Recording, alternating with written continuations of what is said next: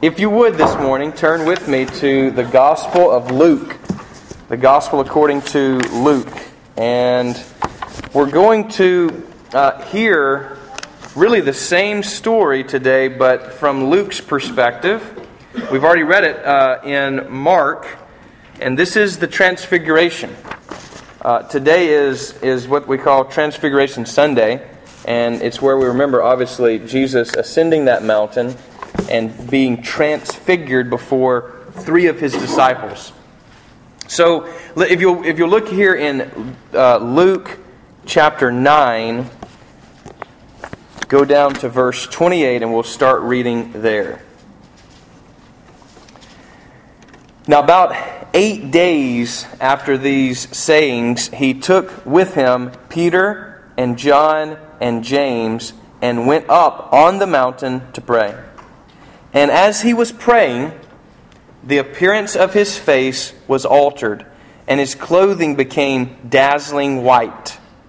And behold, two men were talking with him Moses and Elijah, who appeared in glory and spoke of his departure, which he was about to accomplish at Jerusalem. Now, Peter and those who were with him were heavy with sleep, but when they became fully awake, they saw his glory and the two men who stood with him.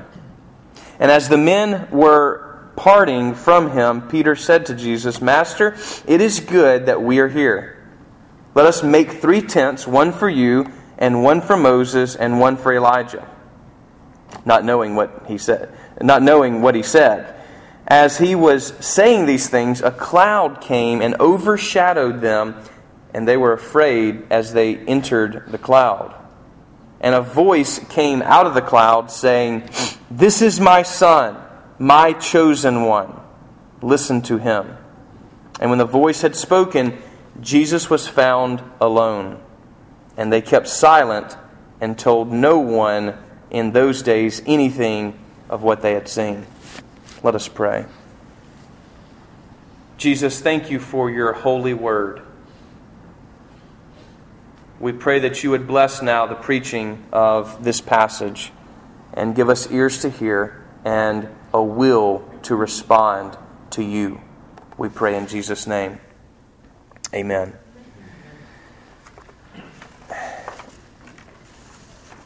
Journeys are all over the place. People have their own personal journeys, they have what we call spiritual journeys. Uh, every movie, every book, really every song has a journey that it takes you through. There are movements within everything that we say that ultimately lead us onto the fact that, yeah, we're, we're all a part of some journey, some kind of path, uh, some kind of, as I told the kids, great adventure. And ultimately, these things are, are you know, fun at times, these things are bad at times. And so you have both, again, the good and the bad, and sometimes the ugly that happens on these, these journeys. You know, when, when maybe you were uh, just, you know, establishing yourself in the world, you took a road trip where you're without your parents, you know, you, you don't have the, the safety net there, and you, and you go out with a bunch of college people or buddies, whatever, and you go on some road trip. And, you know, it, it's maybe it's an adventure you remember, uh, maybe not. Um, some all of us can probably point to certain adventures that didn't really lead to good things, so other adventures that led to great things. And the reality is that all throughout the Bible, the Bible is carrying us on a journey. Um, really, in the Bible, it's telling the ultimate story that defines every other story ever told. So it gives us really the outline, the Bible does, for every other story that can be told, that will be told. So if you have a favorite movie or a favorite book, uh, a favorite story, then this story here defines all those stories. It makes sense of everything else that's ever happened. And what I mean is, every story, every journey has the same sort of uh, sort of outline, if you will. And that is, you have the setup, you know, where you're creating the scene. I mean, if you start telling a story, you have to tell people, you know, they were so and so here, and they were, you know, many years ago, or or whatever it might be. You have to set it up. You've got to create that scene. And even in, in uh, movies, this is the same way they start. They start creating the scene. They set it up, and then the next thing that happens is there's some type of upset or else the story gets very boring very quickly. There's some problem that comes into play. Uh, there is there's some kind of fall from where you need to be. And ultimately, then the third part of the story has to be, of course, the redemption, the part where things are put back together. And so, just like Lord of the Rings begins just with uh, really, you know, Bilbo leaving his front door. Um, and it sets in play a series of events that leads to ultimately four books, um, you know, including The Hobbit, where it all uh, sort of begins. And, you know, you have this entire story that's created all because one person took a journey. Because one person, you know, decided to step out of their house and stop living where they had been living for a time to take a journey. And, you know, I can't help but hear the call of Scripture, the call of Jesus Himself to us to take a journey with Him, to go on a great adventure. Um, and for many people, this is very taxing. This is very scary. This is very unsettling. As I, as I prepared this this week, I thought about, thought about this fact. You know, why is it that older people have a tougher time you know, converting to Jesus Christ and to His way. You know, we, we know statistically that um, if, if you are not introduced to Jesus by the time you get out of high school, the percentages go way, way, way down to converting to Jesus Christ, to all of a sudden having a radical conversion. Now, I got to think, why is, you know, and I, I think it's this. This would be my proposal. It's not scientific data or anything of this nature. I haven't polled anybody, but it's just my two cents on the matter, and that is, I think once you get established, once you start moving through your late 20s into your 30s, into your 40s, you're accumulating so much stuff. You've built up this kingdom of yours. It's hard to leave it. And the more stuff, the more input you have into that kingdom, into that tower you're building, think Tower of Babel, the harder it is to leave. The harder it is to leave all that stuff behind that you've done. And you know, with, with a teenager, right? Even with a college age person, there's just not a whole lot built up. And so it's easier to say yes and go on some adventure. Whereas for us that are older, it's more difficult because we have built up a kingdom of our own. And I, and I, think that has to factor into why it is that it's more difficult for people to say yes to Jesus and do something new uh, to actually exercise faith. And yet, you know, in the Bible, one of the greatest journeys, one of the first steps, the really the Bilbo Baggins of the Bible, is Abraham. Isn't it? And he gets called in his 80s. You talk about building a kingdom for yourself, having a life already created. He's in his 80s, and God says, Okay, I want to give you some things, but you got to leave. You got to trust me and really blindly go where I tell you. In other words, I have a land for you, but you can't see it yet. You know, you're not going to be able to plug it into the GPS and look it up. You're not going to be able to locate it on Google Maps. But I have a land for you, and I want to push you in that direction, but you've got to leave where you are, which is, he was in Ur. You are. Some people say Ur. Um, that's probably a southern way of saying it, but, but it's probably more Ur, uh, is how we, you really want to pronounce that. That was really a very technologically advanced place. I mean, that would have been like New York City in our day. Um, because this is where the Sumerians came from. The very first civilization ever to break out in history comes from this region. This is Kuwait, we're talking about. This is Iraq, the southern part. And this is where Abraham's from. And he's told to leave that place, leave his security, leave, you know, his family and go where God tells him to go, to a land that God will show him, not Abraham will show. And so here's a man in his 80s that steps out. Again, much like maybe, maybe Tolkien is actually trying to say something to us by the old Bilbo Baggins stepping out on some journey. And, you know, maybe you are finding yourself set in your ways, and as you get older, it seems to be, become more concrete. You know, you young, you're more fluid. Older, it's more concrete. You know, it doesn't have to be, apparently. We can still step out on faith even in our 80s, even in our 90s. Remember, he doesn't even have a kid until he's almost 100. So the promise was given to him in his 80s, not fulfilled until his mid 90s. He wait, I mean, you talk about being on a timeline. I mean, some of you are thinking, man, I've been waiting a long time for certain things to happen in my life. Well, here's a guy in his 80s. He tries to wait over 10 years. You know, he's thinking the biological clock's way far gone at this point. Not only Abraham, but others throughout the Bible step out on faith to go on an adventure with God. Think of Jacob. Jacob, who is constantly trying to deceive people, and ultimately, he gets deceived.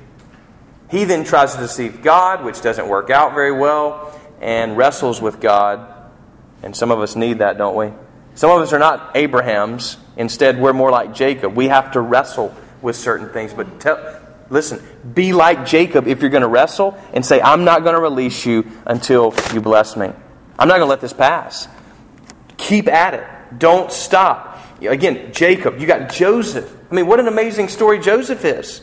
And we can sit here and talk about it for the next 15 minutes. A beautiful story of both, again, a great kid from a great family. You got the setup, you've got the upset, which is he's sold into slavery. Then he works his way up in prison, and then he something else happens to him. It's, he's on and on and on. Potiphar's house to prison to finally second in command of Egypt, redemption. And the list goes on. Moses, Joshua, David, the kings of the north and south, uh, the prophets, Jesus, the disciples, Paul. Are not Paul's journeys told to us in Acts? He's on an adventure with God. He doesn't always know where he's going to be. He says, Look, I, I'm in prison one day, next day I'm out to sea, you know, trying to swim to stay alive. He didn't know always what was going to happen. And I know that in, in, in this Huntsville area, we have you know, more engineer minded people who like to plan out on Excel spreadsheets exactly what's going to happen. But you know what? In God's story, that's not always possible. It's a walk of faith. Not that you don't do that sort of stuff. There are people who plan uh, in the. David was a planner, and yet he was also spontaneous. Um, so there has to be, again, this balance that we've been talking about this morning to our lives, and that is we cannot find ourselves in one of the extremes. If you're living a Christian life and you know everything that's coming down the line for you, then you're not living by faith. You're not sacrificing parts of your life. You know, if your giving is very comfortable to you, it doesn't hurt you, then you're not giving sacrificially. You may be easily giving 10%, but Jesus doesn't call us just to give 10%. That's Old Testament. He calls us to give sacrificially. That's different. You know, a journey is going to cost you something.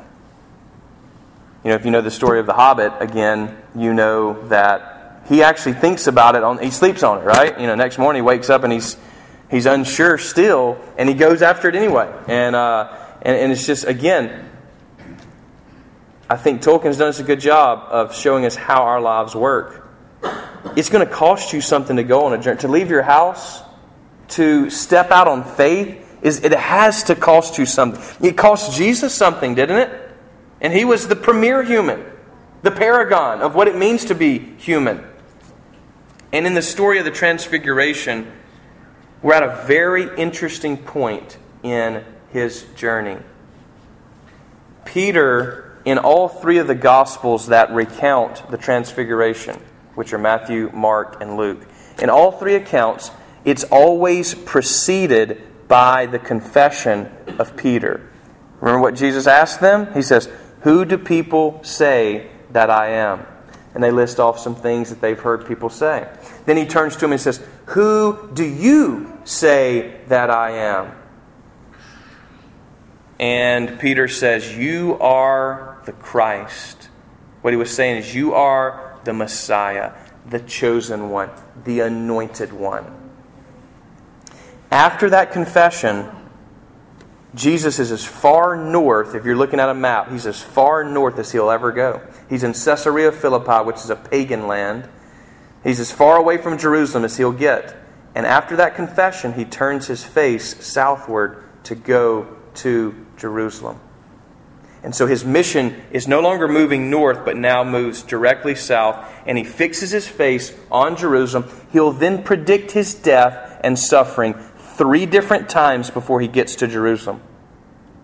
We also begin to see a more private side to his life. Beforehand, you normally see a very public side. Now we get a lot of private issues with his disciples, in particular, three of his disciples. So he actually sort of discriminates against the other 12 to get these three to get some specific events happen, and he tells them some specific things he doesn't tell the others. This is one of these events. Peter, James, and John are invited into uh, onto the mountain with Jesus, and as he is praying, and don't you love don't you love the realism of the Gospels? I do, for one, because it gives me hope. Um, because if you ever prayed and fallen asleep, then you're right here with the disciples. Because apparently Jesus was praying, and what does it say? They were heavy with sleep, but when they became fully awake, so you know when he was praying, they're, they're sitting here doing this number where you know they probably they see one of him, then they see two of him, then they see four of him, and then all of a sudden they realize something else is going on. You know, I see this kind of look on the faces of my students at 8:30 in the morning sometimes.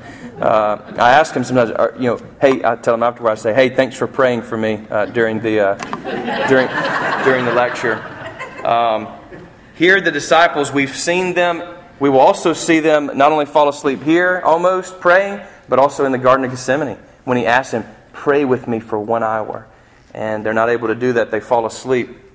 And so, you know, I love those little those little, little places in the Bible because it gives me hope that, hey, you know what? Uh, we have room to grow, but that's okay. It's part of the journey that we'll take. Um, we do need to get to the place where we can pray with Jesus an hour, but maybe some of you are not there yet. Neither were the disciples. But I think they got there after the day of Pentecost. And so we're moving in that direction. In this story, some really fascinating things happen, and you know it probably well. Jesus praying, and as he's praying, his face turns white and like light. His, his clothes, we're told in the other gospel accounts, become whiter than you could ever bleach anything. Um, here, Luke's detailed analysis, again, he's a physician, so he gets kind of detailed more so than the other gospel writers. He tells us it was dazzling white, um, which is a unique description here. And as he is transfigured before them, uh, they see him talking to two individuals. And they're said to be talking in glory, which I don't know if they're coming from the sky or what, um, but they're there, and it's Elijah and it's Moses. Uh, of course, Moses would have represented the law, and Elijah the prophets. And so you really have, if you will, the Old Testament, the entire Old Testament being represented here in two figures, namely Moses and Elijah. And they're talking to Jesus. Now, this would have been, you know, very encouraging on, many accounts. One of them being this Elijah was actually taken without death. And Moses died, but yet now is here. So there's really hope on both sides of that uh, of that plane, which is exactly what the same hope that Paul will give us later, right? He says, look, it doesn't matter if you fall asleep first, i.e., die, or if you're still awake when Jesus comes, we're all going up. We're all going to the same place.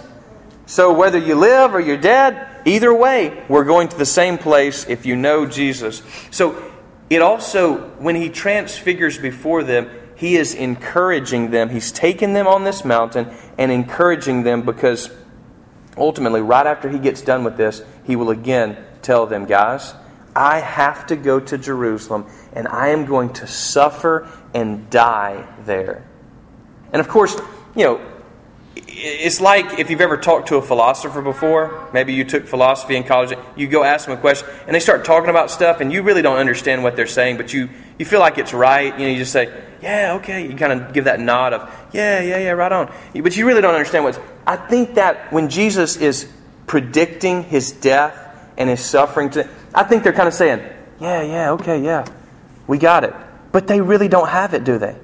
Because they are just simply bewildered in the accounts when it actually happens. They, they have, it's like they're blindsided completely when he dies, when he suffers. They did not see it coming, even though he clearly predicted it three different times in the gospel accounts. You see, ultimately, what we have in the story of the Bible, really coming to its climax here with the transfiguration and then Jesus being transfigured on his suffering and death, is, is what uh, you know Milton is able to kind of get with paradise paradise lost, paradise regained. It's really, again, this setup in creation, this upset in the fall, and this reset in redemption. This is how all stories will follow subsequently because this is the one story, God's story, that defines all storytelling. He is the great storyteller, isn't he? I mean, a story that had nothing that was the problem would really be an okay story, but not one very interesting. One that only had bad stuff and the bad one really doesn't make sense to us. Any, any movie that I've ever seen where, where bad won, it's, it's really not a movie I want to rewatch. Why is that? It's not just me, it's, not, it's the critics as well. Why? Because that's not how you tell a story. There has to be something redemptive, something sacrificial. Why? Because this is the story that defines all stories. Amen. If you want to be a good writer, then you must write according to this script. And this is where all good stories are told. This is how good stories are told. Because this truly is the greatest story ever told, the greatest journey ever taken, and He invites us on that journey. It all begins with a step of faith. You say, Well, I, I like to really see things before I can agree to those terms, and I understand that. Uh, many parts of life, you don't want to agree to things unless you are able to see the money, unless you are able to see what's going to happen. But in relationships, that's not always possible, is it? You notice that? I know you celebrated your Valentine yesterday, maybe, your love, but ultimately, you ever notice how persons are not predictable? So you make these contracts of marriage, and yet people are not predictable. People aren't controllable like contracts, like video games or our phones. They're not like that. G.K. Chesterton once said, there are two things in life that never get boring stories and persons. Because stories are about people. That's why stories don't get boring. And people definitely don't get boring. And we've all been probably guilty of watching people when we go to the mall. They're just interesting. They just do weird things. They dress odd. They look weird sometimes. And we can't help but kind of catch a glance. But we also see in that weirdness and in that oddity, we see our own weirdness, don't we? Our own oddities. Dr. Seuss has a little piece that I read yesterday about love, and what he talks about is when two, you know, you're weird, they're weird, and so when your weirdness matches, that's what love is is ultimately what he says, and, and, and I can't help but kind of agree with him. You know, we're all kind of twerky and weird and got our own little things that even we find odd sometimes, you know? I mean, even we don't like our own company sometimes, uh, which, which can be healthy, actually. And so we're all on God's story. We're all actually on a path, on a journey. And the question becomes this is the path we're on costing us something? Is the path that we're on leading to love? Because Jesus' way is the way of love. You know that, but it's not cheap love. It's not cheap grace. It's grace that costs something. It's love that costs something. You know, all the good things in life, I've come to the realization, all good things in life actually are going to cost you something. You know, if I, you know, again, if I, if I tell you that on a video game I ran a 5K in, you know, 26 minutes, you'd be like, oh, cool, all right, weirdo. if I told you I did it in real life yesterday, then it means a little something more. Why? Because it cost me a little bit more instead of tapping my thumbs to actually get out there and tap my feet for 3.1 miles. That's a little painful, uh, especially when I'm trying to beat my other record. It's a little more painful than, and it costs you something more. And, and, and if you just think about your life, the things that mean something to you cost you something. It's not the cheap stuff that we remember. It's the costly things. It's the conversations with people in our life that we love, that have borne us, our own mother, our own father, our grandparents you know, people that we're connected with, the work that you have, the vocation that you've been called for. These things cost something. Marriage, family, these things cost something. You know, my kids are very valuable to me because, well, they cost me. Not just financially, my time. Um, they cost my life, my hair. Turning gray, I think, is due partly to them sometimes maybe to other things. And we joke about these things, but they cost something, they mean something to us. And all the valuable stuff is costly. And you know what? Jesus pays the ultimate price. He pays the ultimate cost, which is his own death. You say, well, I've had people die for me before. Yeah, but you've not had God die. That's the difference. When Jesus dies, God is the one doing that. That's a whole different ball game than a soldier dying for you. Again, that's great. And Jesus says, you know, we hear him saying, Greater love has no man than to lay down his life for a friend. But when he does it, there's something redemptive about it. In other words, there's something in his death that can change all of death. He is the representative of the whole human race. And so when he dies, it's like when Adam fall, fell. So Paul, said, Paul sets this up. It's not me who's doing this theology. Paul says, look, in Adam, all died. All fall in Adam, but all are made alive in Christ. So, in the same way that Adam affects all people through his headship as the human race, Adam meaning mankind, Jesus also affects all people because of his headship, because he's God who became man. And he lived a sinless life and suffered and died for us and resurrected so that we might have life. The disciples on the mountain of transfiguration are getting a little picture of that. So before he actually goes and suffers and dies and they start scattering, Jesus kind of peels back the layers to show who he really is. And it's meant for their encouragement. There's only three of them that see it. And notice in every one of the accounts, it says the same thing, and that is, they told nobody about this until after he rose from the dead. Now, Have you ever noticed how in Mark in particular, and some of the other gospel places, Jesus will heal somebody and say, Don't tell anyone what I've done. And some people say, Oh, he's just trying to use reverse psychology to get people to. T-. No, he's not. He's not trying to do that. He's not playing the game. Jesus, Jesus wasn't known for playing games like we play. Uh, instead, I think what you have is they still don't really know who he is. So for them to go out there proclaiming, acting like they know who he is, they're actually going to speak wrongly about the Messiah. They still think he's coming to take over Rome. They'll find out very soon that actually he's killed by Rome. That's the greatest blow in their mind imaginable. And yet, it's the greatest thing in the world for us because of what he did. He submitted himself to death. He could have called in the Calvary. He could have did whatever he wanted to to get out of that situation. He did not. He chose to go to the cross. He chose to suffer and die. Now, as we come upon Lent, just three days away of starting Lent, we too must pick up our cross. This is where all this is leading this morning. Yes, we've had these glimmers of hope, you know, this beautiful picture of Jesus, but what he calls them to is to suffer.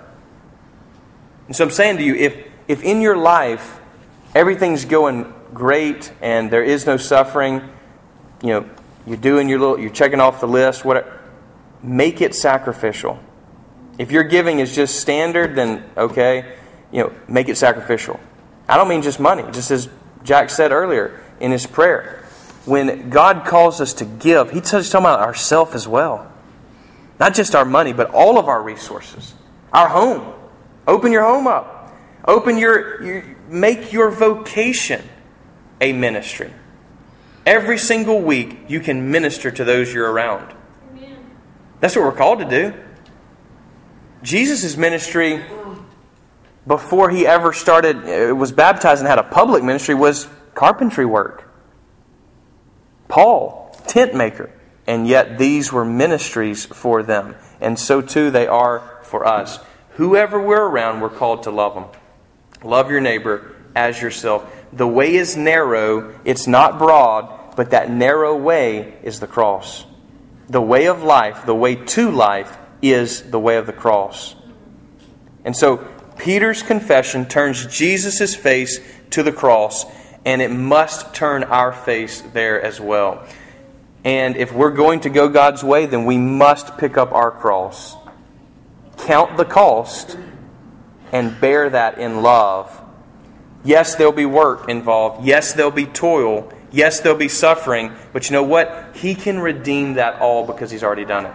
He's already forged the path for us, He's already taken the adventure. He knows how the ride works. He's the one who designed it. We can trust Him as a guide. We can trust Him as our Father. We can trust Him as the, our brother. We can trust Him as the very one who's in us, encouraging us in the Holy Spirit. So, just as Lent acts as a type of spring cleaning, let's get started. Now, don't delay. Now is the day to take a step of faith. Maybe you've never done that before. Maybe, maybe for you, you've never actually really stepped out on faith and believed God. You've done your calculations, you, have looked at it, it seems reasonable, but you've never really said yes to God. Maybe He's calling you something new. I mean, for some of you, you know, maybe you're so set in your ways, but, but He's actually calling you to do something new. I, I don't know. I'm not a seer. But if the Holy Spirit is saying, whatever He's saying to you today, please do not grieve Him. Do not quench what He's saying. What He's saying is for you. It's not for me, it's not for the person next to you, it's for you. You need to respond to that word Make that step of faith. Take that journey with Him. You will never regret it. He can keep you safe. He can lead you ultimately to the ultimate prize, which is Himself. We've all been created for Him. We've all experienced this fallen nature. But now, what He wants us to experience in its fullness is his redemption. Do you know that redemption? You can. It's good news. It's the best news in all the world. It's how all good stories end is with something being redeemed, someone being redeemed. And I pray that's how your story ends. Amen.